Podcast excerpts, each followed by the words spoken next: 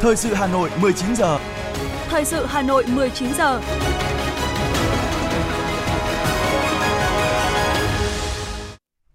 Xin kính chào quý vị và các bạn. Bây giờ là chương trình thời sự của Đài Phát Thanh và Truyền hình Hà Nội. Chương trình hôm nay, thứ Bảy ngày hai tháng mười hai, có những nội dung chính sau đây.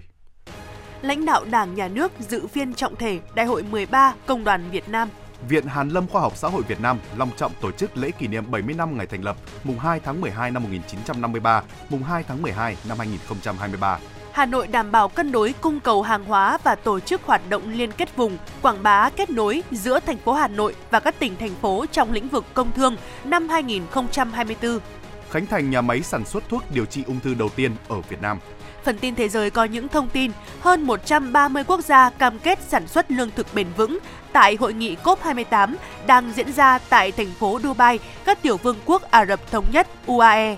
Hàn Quốc phóng thành công vệ tinh do thám quân sự đầu tiên. Brazil sẽ gia nhập Liên minh ô pếc cộng vào đầu năm hai nghìn không trăm hai mươi tư. Sau đây là nội dung chi tiết. Thưa quý vị, với chủ đề đổi mới, dân chủ, đoàn kết, phát triển, sáng nay tại thủ đô Hà Nội, Đại hội Công đoàn Việt Nam lần thứ mười ba, nhiệm kỳ hai nghìn không trăm hai mươi ba đến hai nghìn không trăm hai mươi tám diễn ra phiên trọng thể với sự tham dự của một nghìn một trăm đại biểu, đại diện cho ý chí, nguyện vọng và trí tuệ của hơn mười một triệu đoàn viên công đoàn cả nước. Tới dự đại hội có Tổng Bí thư Nguyễn Phú Trọng, Chủ tịch nước Võ Văn Thưởng, Chủ tịch Quốc hội Vương Đình Huệ và các đồng chí lãnh đạo, nguyên lãnh đạo Đảng, Nhà nước. Nhiệm kỳ mười hai vừa qua, hoạt động của tổ chức công đoàn diễn ra trong bối cảnh có nhiều điểm đặc biệt. Những năm đầu của nhiệm kỳ, kinh tế vĩ mô ổn định. Tuy nhiên, từ đầu năm hai nghìn không trăm hai mươi, đại dịch cô vít mười chín bùng phát, suy giảm kinh tế toàn cầu đã ảnh hưởng trực tiếp và toàn diện đến việc làm, thu nhập, đời sống của người lao động, trong đó có Việt Nam. Quán triệt các nghị quyết đại hội mười hai, mười ba của Đảng, thực hiện nghị quyết đại hội mười hai Công đoàn Việt Nam, các cấp công đoàn cả nước đã vượt mọi khó khăn, đổi mới sáng tạo, triển khai toàn diện, có trọng tâm trọng điểm các mặt công tác, cơ bản hoàn thành các mục tiêu, nhiệm vụ chủ yếu đã đề ra. Các hoạt động công đoàn đã hướng mạnh về cơ sở, mở rộng và đầu tư nhiều hơn cho khu vực doanh nghiệp ngoài nhà nước, tập trung vào hoạt động đại diện, chăm lo, bảo vệ quyền lợi của đoàn viên, người lao động. Phát biểu tại đại hội, thay mặt lãnh đạo Đảng, Nhà nước, Tổng Bí thư Nguyễn Phú Trọng hoan nghênh, chúc mừng, biểu dương và đánh giá cao những nỗ lực, thành tích, tiến bộ của phong trào công nhân và hoạt động công đoàn cả nước trong nhiệm kỳ vừa qua. Đồng thời khẳng định, trải qua hơn chín mươi tư năm xây dựng, hoạt động, trưởng thành và phát triển, chúng ta có quyền tự hào và khẳng định rằng dưới sự lãnh đạo của Đảng, Công đoàn Việt Nam đã không ngừng lớn mạnh, tuyệt đối trung thành với Đảng và giai cấp, có những đóng góp xứng đáng vào thắng lợi vĩ đại của cách mạng, góp phần xây dựng giai cấp công nhân ngày càng lớn mạnh. Nghị quyết đại hội mười ba của Đảng đã xác định mục tiêu phát triển đất nước ta đến năm hai nghìn không trăm ba mươi là năm kỷ niệm một trăm năm ngày thành lập Đảng, là nước đang phát triển có công nghiệp hiện đại, thu nhập bình quân cao. Đến năm hai nghìn không trăm bốn mươi lăm, kỷ niệm một trăm năm thành lập nước, nước Việt Nam Dân Chủ Cộng Hòa, nay là Cộng hòa xã hội chủ nghĩa Việt Nam, phải trở thành nước phát triển thu nhập cao. Để thực hiện được mục tiêu cao cả đó, hơn lúc nào hết, công nhân, lao động và tổ chức công đoàn nước ta cần nhận thức đầy đủ và sâu sắc hơn nữa về vị trí, vai trò và sứ mệnh lịch sử của mình để chung tay xây dựng công đoàn Việt Nam ngày càng vững mạnh, toàn diện, xứng đáng là một tổ chức đại diện lớn nhất, là trung tâm tập hợp đoàn kết giai cấp công nhân và người lao động cả nước, là lực lượng tiên phong trong thực hiện nhiệm vụ phát triển nhanh và bền vững đất nước.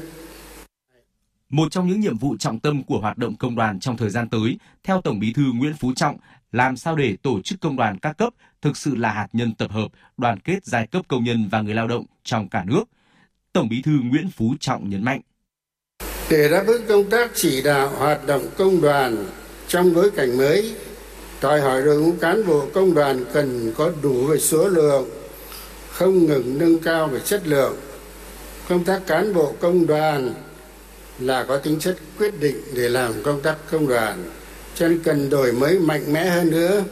có sự phối hợp chặt chẽ giữa công đoàn cấp trên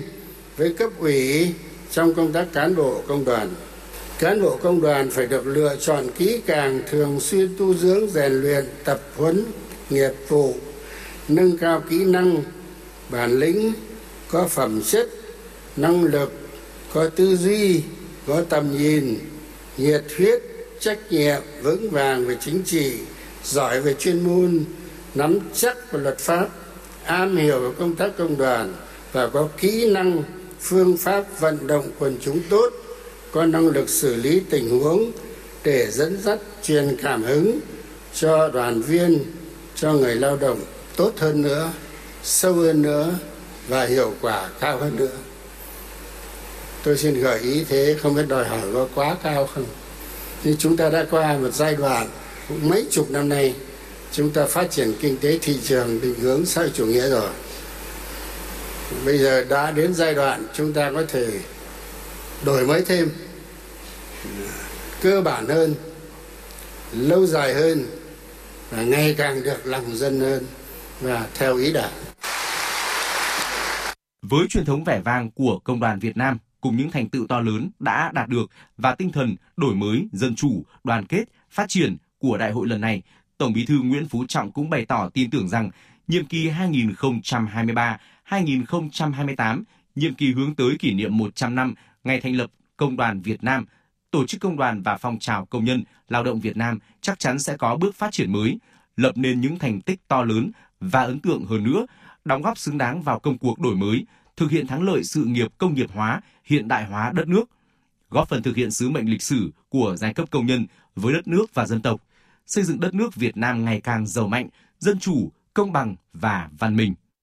Vâng, thưa quý vị, Đại hội mười ba Công đoàn Việt Nam là sự kiện chính trị trọng đại, ngày hội lớn của giai cấp công nhân và tổ chức công đoàn Việt Nam để quyết định những vấn đề quan trọng của phong trào công nhân, viên chức, lao động và hoạt động công đoàn. Đại hội xác định ba khâu đột phá của nhiệm kỳ gồm: một là đẩy mạnh đối thoại, thương lượng tập thể, trọng tâm là tiền lương, tiền thưởng, thời giờ làm việc, thời giờ nghỉ ngơi, an toàn vệ sinh lao động. Hai là tập trung phát triển đoàn viên, thành lập công đoàn cơ sở ở các doanh nghiệp ngoài khu vực nhà nước. Ba là xây dựng đội ngũ chủ tịch công đoàn cơ sở đáp ứng yêu cầu nhiệm vụ, nhất là chủ tịch công đoàn tại doanh nghiệp ngoài nhà nước. Ông Nguyễn Đình Khang, Chủ tịch Tổng Liên đoàn Lao động Việt Nam, nói: Công đoàn Việt Nam sẽ phải tiếp tục đổi mới mạnh mẽ về tổ chức và hoạt động, à, lấy nhu cầu lợi ích của đoàn viên, người lao động làm mục tiêu, căn cứ để xây dựng chương trình, kế hoạch công tác, tập trung thực hiện tốt cái vai trò đại diện, chăm lo, bảo vệ quyền,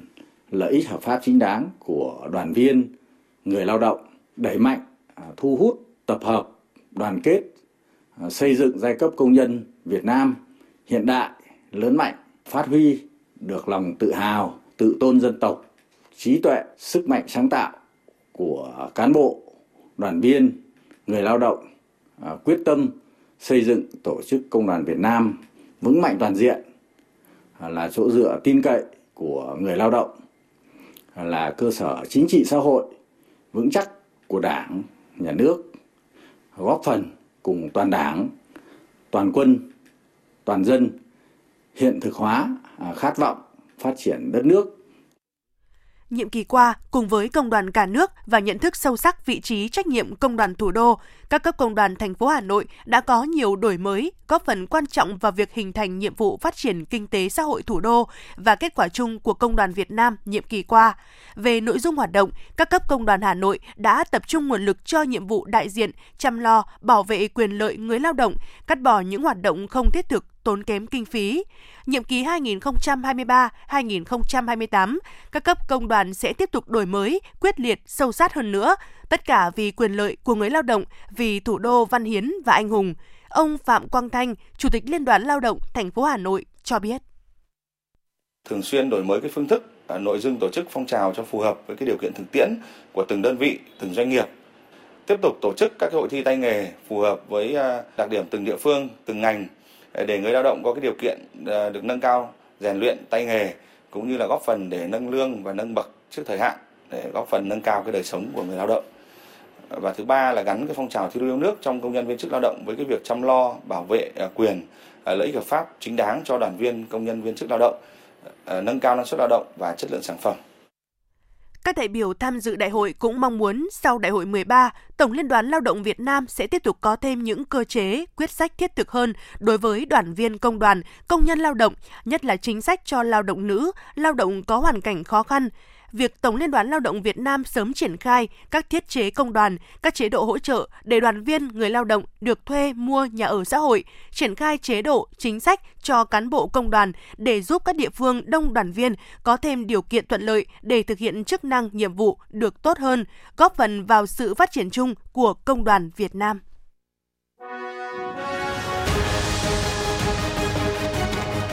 Thời sự Hà Nội, nhanh, chính xác, tương tác cao.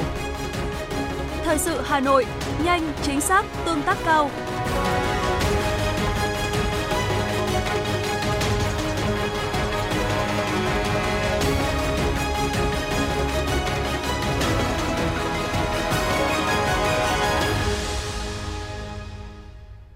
Xin được chuyển sang những thông tin quan trọng khác. Thưa quý vị, nhân dịp tham dự hội nghị lần thứ hai mươi tám các bên tham gia Công ước Khung của Liên Hợp Quốc về biến đổi khí hậu C O P hai mươi tám, kết hợp hoạt động song phương tại các tiểu vương quốc Ả Rập Thống Nhất U A E sáng ngày hai tháng mười hai theo giờ địa phương tại thành phố Dubai, Thủ tướng Chính phủ Phạm Minh Chính đã dự diễn đàn doanh nghiệp Việt Nam với chủ đề huy động nguồn lực cho chuyển đổi xanh. Tham dự diễn đàn có lãnh đạo các bộ, ngành hai nước cùng năm mươi doanh nghiệp Việt Nam, một trăm hai mươi doanh nghiệp U A E và quốc tế. Tại diễn đàn, lãnh đạo các tổ chức, doanh nghiệp quốc tế đánh giá cao môi trường đầu tư kinh doanh, đặc biệt là chiến lược phát triển xanh của Việt Nam. Đồng thời cho rằng Việt Nam có tiềm năng rất lớn về phát triển năng lượng tái tạo, nhất là năng lượng gió. Thông tin tới diễn đàn về tình hình Việt Nam, Thủ tướng Chính phủ Phạm Minh Chính cho biết, Việt Nam xây dựng đất nước dựa trên ba trụ cột chính là nền dân chủ xã hội chủ nghĩa, nhà nước pháp quyền xã hội chủ nghĩa, nền kinh tế thị trường định hướng xã hội chủ nghĩa. Xuyên suốt quá trình đó, Việt Nam lấy con người là trung tâm, là chủ thể, là mục tiêu, động lực, nguồn lực cho sự phát triển, không hy sinh tiến bộ, công bằng xã hội, an sinh xã hội, môi trường để đổi lấy tăng trưởng kinh tế đơn thuần. Thủ tướng cho biết, Việt Nam sẽ tập trung xây dựng, hoàn thiện, ban hành các quy hoạch, kế hoạch phát triển kinh tế xã hội phù hợp với tiềm năng khác biệt, cơ hội nổi trội, lợi thế cạnh tranh của Việt Nam. Hỗ trợ tháo gỡ về mặt pháp lý cho các doanh nghiệp, luôn luôn cầu thị, lắng nghe để hoàn thiện, tháo gỡ khó khăn, vướng mắc, khơi thông, thúc đẩy phát triển, bảo vệ quyền, lợi ích hợp pháp chính đáng của doanh nghiệp. Nhân dịp này, Thủ tướng đã chứng kiến lễ chào thỏa thuận hợp tác giữa các doanh nghiệp của Việt Nam với các đối tác quốc tế bao gồm biên bản ghi nhớ của Tập đoàn xê tê và Tập đoàn a xê ích về thiết lập, tăng cường giao dịch tín chỉ carbon, giảm phát thải carbon, biên bản ghi nhớ giữa Tập đoàn xê tê và Tập đoàn Fremont về thiết lập và tăng cường giao dịch tín chỉ carbon, giảm phát thải carbon, biên bản ghi nhớ giữa Vietjet, thỏa thuận hợp tác với công ty quản lý vốn hàng đầu của U A E, Novos Aviation Capital về thành lập liên doanh tài chính tàu bay. Cũng trong sáng ngày hai tháng mười hai, theo giờ địa phương, Thủ tướng Phạm Minh Chính đã tiếp lãnh đạo Tập đoàn Equinor, Na Uy và Tập đoàn International Holdings Company, U A E. Đây là những tập đoàn lớn đang quan tâm hợp tác với Việt Nam về năng lượng, chuyển đổi số và dự án cảng Liên Triều. Sáng nay, Viện Hàn Lâm Khoa học Xã hội Việt Nam long trọng tổ chức lễ kỷ niệm bảy mươi năm ngày thành lập, mùng hai tháng mười hai năm một nghìn chín trăm năm mươi ba, mùng hai tháng mười hai năm hai nghìn không trăm hai mươi ba. Dự lễ kỷ niệm có ông Nguyễn Xuân Thắng, Ủy viên Bộ Chính trị, Giám đốc Học viện Chính trị Quốc gia Hồ Chí Minh, Chủ tịch Hội đồng Lý luận Trung ương, Ủy viên Trung ương Đảng, Phó Thủ tướng Trần Hồng Hà, các đại biểu khách mời quốc tế, lãnh đạo ban bộ ngành Trung ương và địa phương cùng các nhà khoa học, nhà nghiên cứu.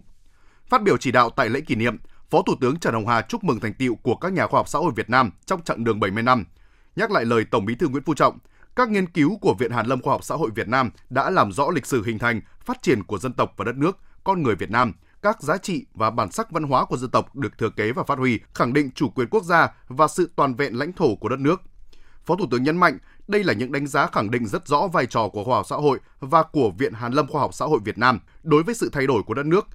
Chính vì vậy, Phó Thủ tướng Trần Hồng Hà cho rằng Viện Hàn Lâm Khoa học Xã hội Việt Nam cần kiến tạo môi trường làm việc khoa học, tôn trọng tự do học thuật, đề xuất các cơ chế tài chính đột phá, đánh giá khách quan, công bằng để ghi nhận, tôn vinh, tạo cơ hội phát triển cho những cán bộ có năng lực và có nhiều đóng góp, ươm trồng, phát triển các ý tưởng khoa học mới, phát triển hoạt động hợp tác về nghiên cứu khoa học. Ủy ban Nhân dân thành phố Hà Nội vừa ban hành kế hoạch đảm bảo cân đối cung cầu hàng hóa và tổ chức hoạt động liên kết vùng, quảng bá kết nối giữa thành phố Hà Nội và các tỉnh, thành phố trong lĩnh vực công thương năm hai nghìn không trăm hai mươi tư. Theo đó, thành phố chỉ đạo Sở Công Thương chủ trì phối hợp với các sở ngành, Ủy ban Nhân dân các cấp thực hiện có hiệu quả các giải pháp thúc đẩy tăng trưởng kinh tế, đảm bảo cân đối cung cầu, bình ổn thị trường, kiềm chế lạm phát, thực hiện hiệu quả các biện pháp đảm bảo an sinh xã hội, giữ vững an ninh chính trị, trật tự an toàn xã hội, ổn định đời sống nhân dân trên địa bàn thành phố, hỗ trợ doanh nghiệp, hợp tác xã, hộ nông dân Hà Nội và các tỉnh, thành phố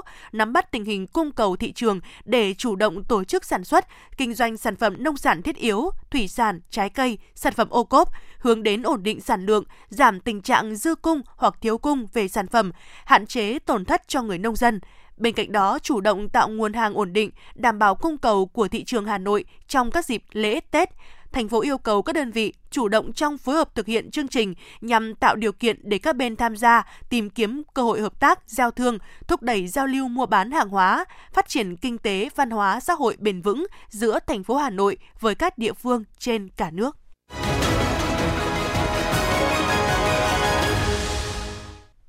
Thưa quý vị và các bạn, sáng nay, tại Bảo tàng Hà Nội, Viện Huyết học Truyền máu Trung ương phối hợp với Hội Thanh niên Vận động hiến máu Hà Nội tổ chức Ngày hội hiến máu trái tim tình nguyện lần thứ mười lăm năm hai nghìn không trăm hai mươi ba, hưởng ứng Ngày Quốc tế tình nguyện mùng năm tháng mười hai. Ngày hội hiến máu trái tim tình nguyện cũng là sự kiện lớn đầu tiên mở đầu cho chuỗi các sự kiện hiến máu dịp trước và sau Tết Nguyên đán năm hai nghìn không trăm hai mươi tư, ghi nhận của phóng viên thời sự.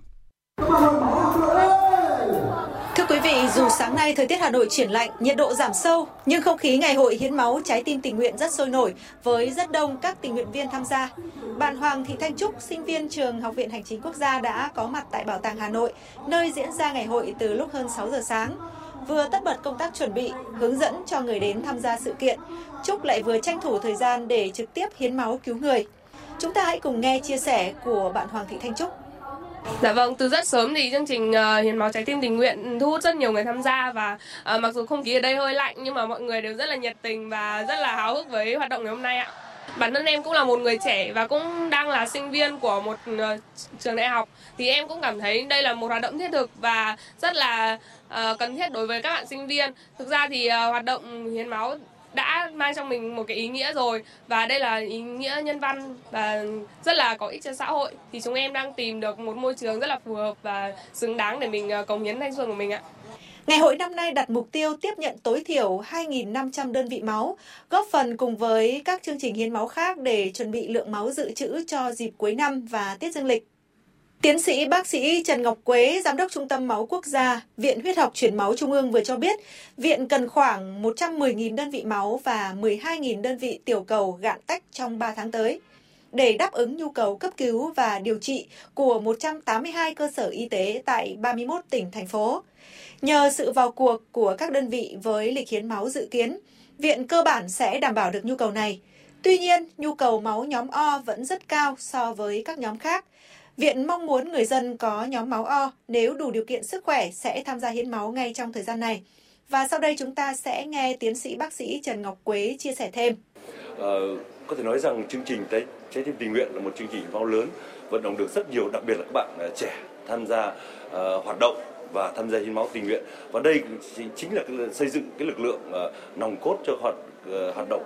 tương lai, vì chính các bạn là những người hiến máu lần đầu, lần hai và các bạn sẽ trở thành người hiến máu thường xuyên, hiến máu nhắc lại. Và đặc biệt nữa, đối với hội máu thì đây cũng là lực lượng để tiếp tục xây dựng cái lực lượng cộng tác viên, tình nguyện viên cho hoạt động phong trào hiến máu không chỉ ở Hà Nội mà cho cả nước trong những năm tới, để mà chúng ta có một cái phong trào, cái hoạt động hiến máu bền vững, có đủ cái nhu cầu cấp cứu máu cho cấp cứu điều trị người bệnh. Được tổ chức vào dịp Ngày Quốc tế Tình nguyện mùng năm tháng mười hai hàng năm, sự kiện là dịp để ghi nhận và tri ân những đóng góp của các tổ chức tình nguyện viên trên toàn thế giới, những người luôn tình nguyện mang đến những điều tốt đẹp cho xã hội và cộng đồng, qua đó tiếp tục lan tỏa tinh thần nhân ái, sẻ chia, xung kích tình nguyện của các tổ chức cá nhân trong xã hội. Ngay sau đây chúng ta hãy nghe chia sẻ của anh Trịnh Xuân Thủy, Chủ tịch Hội Thanh niên Vận động hiến máu Hà Nội. Ngày hôm nay tôi được tham gia sự kiện hiến máu trái tim tình nguyện năm hai nghìn không trăm hai mươi ba tại Bảo tàng Hà Nội. Tôi cảm thấy rất là vui và phấn khởi bởi ngày hôm nay không khí ở đây rất là nhộn nhịp bởi có sự tham gia đông đảo của người hiến máu và các bạn tình nguyện viên ở khắp mọi nơi trên thành phố Hà Nội. Bản thân tôi thì năm nay là lần thứ mười hai tôi tham gia ngày hội hiến máu đặc biệt trong dịp mùa đông này và cũng đã hiến máu được ba mươi bảy lần. Thưa quý vị, chương trình Trái tim tình nguyện năm nay có sự góp sức của một nghìn năm trăm tình nguyện viên tham gia công tác tuyên truyền, vận động hiến máu tình nguyện, cũng như hỗ trợ công tác tiếp nhận máu. Đây cũng là sự kiện khởi động cho chuỗi các hoạt động kỷ niệm ba mươi năm ngày phát động phong trào hiến máu tình nguyện tại Việt Nam và thành lập Hội Thanh niên Vận động hiến máu Hà Nội. Ngày hội hiến máu Trái tim tình nguyện lần thứ mười lăm năm hai không hai ba sẽ kéo dài đến hết ngày mai, Chủ nhật mùng ba tháng mười hai.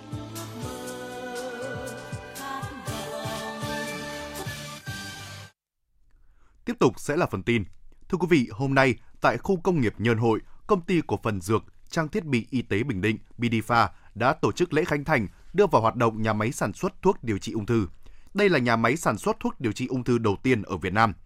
Nhà máy sản xuất thuốc điều trị ung thư theo tiêu chuẩn G M P E U với hai dạng bào chế là tiêm và viên, công suất thiết kế ba triệu sản phẩm thuốc tiêm và bảy mươi triệu sản phẩm thuốc viên một năm, với tổng mức đầu tư hơn năm trăm tỷ đồng.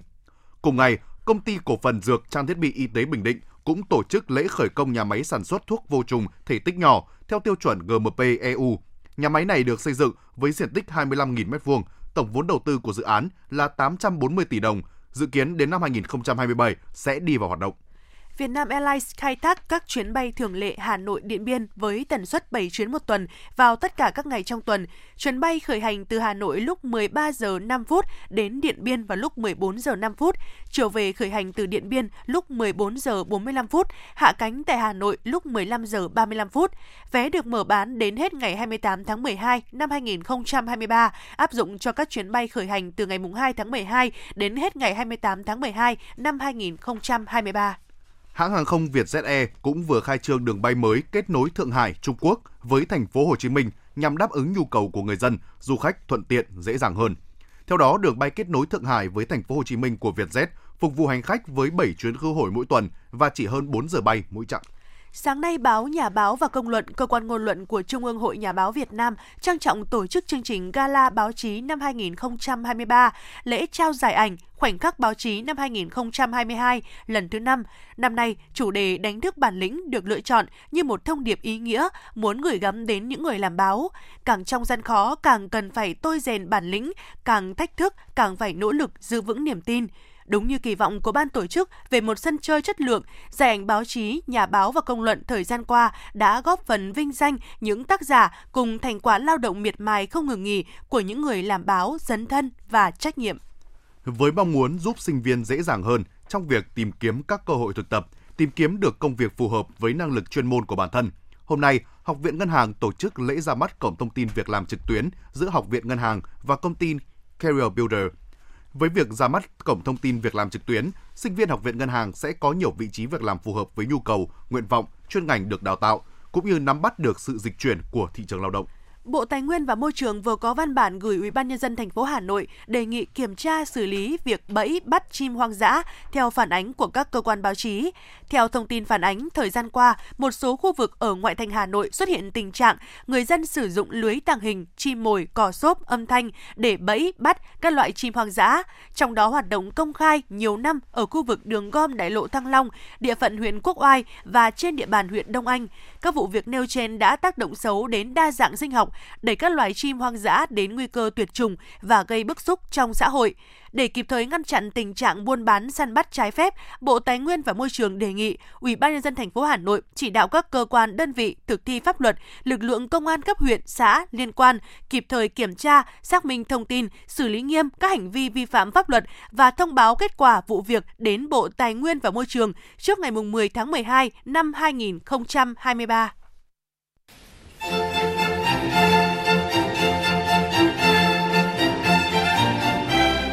Mùa thu Hà Nội gắn với nhiều sự kiện lịch sử trọng đại của thủ đô và đất nước. Mùa thu Hà Nội không chỉ có vẻ đẹp của thiên nhiên, của cốt cách thủ đô ngàn năm văn hiến, mà còn là mùa thu của cách mạng. Nỗi nhớ mùa thu là chủ đề của chương trình Hà Nội Concert với sự tham gia của các nghệ sĩ nổi tiếng dòng nhạc thính phòng như Lan Anh, Vũ Thắng Lợi, Đinh Trang cùng dàn nhạc giao hưởng Việt Nam. Các tác phẩm được chuyển soạn bởi nhạc sĩ Trần Mạnh Hùng, chỉ huy nhạc trưởng Honna Tetsuji. Chương trình Hà Nội Concert Nỗi nhớ mùa thu sẽ được truyền hình trực tiếp trên kênh một, phát thanh trực tiếp trên kênh F M chín mươi sáu và trực tuyến trên các nền tảng xã hội như YouTube, Facebook, ứng dụng Hà Nội On của Đài Hà Nội. Trân trọng mời quý vị và các bạn đón nghe.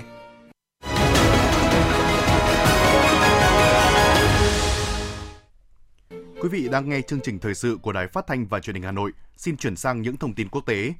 Hàn Quốc đã phóng thành công vệ tinh do thám quân sự đầu tiên từ một căn cứ quân sự Mỹ ở bang California. Vụ phóng vệ tinh diễn ra chưa đầy hai tuần sau khi Bình Nhưỡng đưa thành công vệ tinh do thám Millennium một của mình vào quỹ đạo. Seoul đang có kế hoạch phóng thêm bốn vệ tinh do thám vào cuối năm hai không hai lăm để tăng cường năng lực trinh sát. Bộ trưởng Quốc phòng Mỹ, Anh và Australia đã nhất trí thúc đẩy hợp tác công nghệ cao trong củng cố năng lực quốc phòng, tập trung vào công nghệ không gian, trí tuệ nhân tạo A I và công nghệ máy tính lượng tử. Cuộc gặp của các bộ trưởng quốc phòng ba nước nằm trong khuôn khổ Hiệp ước Đối tác An ninh Tăng cường ba bên Australia, Anh, Mỹ.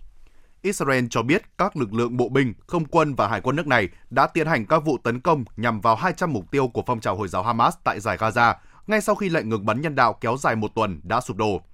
Tính đến tối ngày mùng một tháng mười hai, thống kê của giới chức y tế Gaza cho biết có ít nhất một trăm tám mươi tư người thiệt mạng, năm trăm tám mươi chín người bị thương và hơn hai mươi ngôi nhà bị trúng đạn pháo sau các vụ tấn công của Israel. Trong khi đó, quân đội Israel cho biết còi báo động đã vang lên ở một số khu vực ở miền trung nước này trong ngày mùng một tháng mười hai. Trên kênh Telegram, lữ đoàn Al-Qassam, cánh vũ trang của Hamas, cùng ngày tuyên bố đã phóng một loạt rocket vào thành phố Tel Aviv. Các cuộc tấn công diễn ra trong bối cảnh Ngoại trưởng Mỹ Antonio Blinken vừa có chuyến đi tới khu vực này. Hơn một trăm ba mươi quốc gia trên thế giới đã nhất trí đưa vấn đề lương thực, thực phẩm và nông nghiệp vào kế hoạch hành động khí hậu quốc gia tại hội nghị cốp hai mươi tám đang diễn ra tại thành phố Dubai, các tiểu vương quốc Ả Rập Thống Nhất U A E. Theo tuyên bố chung, một trăm ba mươi tư quốc gia ký kết văn kiện là nơi sinh sống của năm phẩy bảy tỷ người, tạo ra lượng khí thải nhà kính chiếm tới bảy mươi lăm phần trăm tổng lượng khí thải từ hệ thống sản xuất lương thực toàn cầu, hoặc hơn hai mươi lăm phần trăm tổng lượng khí thải trên toàn thế giới. Trong số các quốc gia ký vào tuyên bố chung có Mỹ, Trung Quốc, Brazil và Liên minh châu Âu E U. Tổ chức các nước xuất khẩu dầu mỏ OPEC thông báo Brazil sẽ gia nhập Liên minh OPEC cộng gồm các nước OPEC và đối tác vào đầu năm hai không hai tư. OPEC kỳ vọng việc Brazil gia nhập OPEC cộng sẽ tăng cường ảnh hưởng và vị thế của khối này trên thị trường dầu mỏ thế giới. Thủ tướng New Zealand Christopher Luxon cho biết điện thoại di động sẽ bị cấm tại các trường học trên khắp New Zealand trong bối cảnh chính phủ của ông đang tìm cách xoay chuyển tình trạng tỷ lệ biết chữ giảm mạnh tại nước này. Tòa án Anh đã tuyên phạt bảy năm tù với Comley, nghi phạm trong đường dây liên quan đến cái chết của ba mươi chín người Việt trong container ở Essex vào năm hai không một chín. Comley là nghi phạm cuối cùng trong số mười một đối tượng bị tuyên án liên quan đến vụ án trên.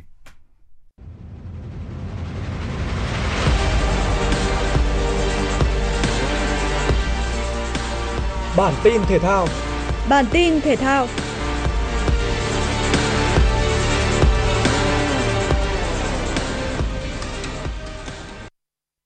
Diễn ra từ ngày hai mươi chín tháng mười một đến mùng bốn tháng mười hai, giải vô địch Vilas Pool chín B H B S F năm hai không hai ba là giải pool đầu tiên được Liên đoàn Vilas and Snooker Thành phố Hồ Chí Minh tổ chức. Trong đó, ngày hai mươi chín và ba mươi tháng mười một là vòng loại của nam, ngày mùng một tháng mười hai là vòng loại của nữ. Tại vòng loại, vận động viên nam và nữ thi đấu riêng biệt để tuyển chọn tối thiểu mười sáu vận động viên nam và hai vận động viên nữ xuất sắc nhất vào vòng chung kết, áp dụng hiệu số thắng thua trên tổng số trận đấu khi chọn thêm vận động viên nam thua trong lượt trận vòng ba mươi hai. Nam thi đấu chạm tám ván thắng, nữ thi đấu chạm sáu theo thể thức loại trực tiếp, phá luân phiên. Kết quả bảng nữ thi đấu ngày hôm nay đáng chú ý khi những tên tuổi nổi bật như Trần Thị Thanh Lan và Nguyễn Bích Trâm đều bị loại dưới tay Trần Thị Kim Quyên, cơ thủ sinh năm một nghìn chín trăm chín mươi chín, hiện thi đấu cho Thành phố Hồ Chí Minh. Cơ thủ nữ nổi bật khác tại giải chính là Nguyễn Bích Trâm, huy chương đồng SEA Games hai không hai hai, vô địch quốc gia hai không hai hai, vô địch Đại hội Thể dục Thể thao hai không một bốn và Á quân Đại hội các năm hai không một tám, hai không hai hai. Ngoài ra còn có Lưu Gia Nhi, sinh năm một nghìn chín trăm chín mươi ba và hai cơ thủ trẻ Hoàng Bảo Uyên Nhi, sinh năm một nghìn chín trăm chín mươi bảy và Mạch Tuyết Thanh mới chỉ mười tám tuổi. Trong khuôn khổ vòng mười lăm La Liga, câu lạc bộ Getafe đã có chuyến làm khách đến sân của Las Palmas. Cả hai đội nhập cuộc với quyết tâm giành chiến thắng để cải thiện vị trí trên bảng xếp hạng. Tuy nhiên, đội chủ nhà mới là những người tạo ra được nhiều sóng gió hơn và sau các cơ hội bị bỏ lỡ, đến phút thứ bốn mươi ba, trung vệ Julian Araujo xâm nhập vòng cấm, dứt điểm bằng đầu trong tư thế không bị ai theo kèm, mở tỷ số trận đấu. Sang đầu hiệp hai, Alderete bên phía Getafe phải nhận thẻ đỏ khiến đội khách chơi thiếu người. Tận dụng lợi thế này, các cầu thủ Las Palmas liên tiếp tổ chức tấn công, gây sức ép lên khung thành đối phương. Nhưng phải đến những phút bù giờ của trận đấu, Herrera mới có pha lập công ấn định chiến thắng hai không cho đội chủ nhà, giúp Las Palmas vươn lên vị trí thứ tám, còn Getafe vẫn dậm chân ở vị trí thứ mười một trên bảng xếp hạng. Trung tâm Dự báo Khí tượng Thủy văn Quốc gia thông tin, thời tiết đêm nay và ngày mai, khu vực Bắc Bộ và thủ đô Hà Nội đã nằm trọn trong khối không khí lạnh. Hà Nội hết mưa, trời nhiều mây, âm u, nhiệt độ trong ngày dao động từ mười tám đến hai mươi mốt độ. Dự báo từ ngày mùng ba đến ngày mùng bảy tháng mười hai, Hà Nội duy trì thời tiết nhiều mây, không mưa, trời rét, với nhiệt độ thấp nhất từ mười chín đến hai mươi độ, nhiệt độ cao nhất từ hai mươi tư đến hai mươi lăm độ. Quý vị và các bạn vừa nghe chương trình thời sự của Đài Phát Thanh và Truyền hình Hà Nội. Chỉ đạo nội dung Nguyễn Kim Khiêm, chỉ đạo sản xuất Nguyễn Trung Sơn, cố vấn chương trình Uông Ngọc Dậu, chịu trách nhiệm tổ chức sản xuất Lê Xuân Luyến, chịu trách nhiệm kỹ thuật Phạm Lê Minh, tổ chức sản xuất Nguyễn Hằng cùng phát thanh viên Quế Đức, Thúy Hằng và kỹ thuật viên Duy Anh thực hiện. Xin chào và hẹn gặp lại quý vị trong chương trình thời sự sáu giờ sáng mai.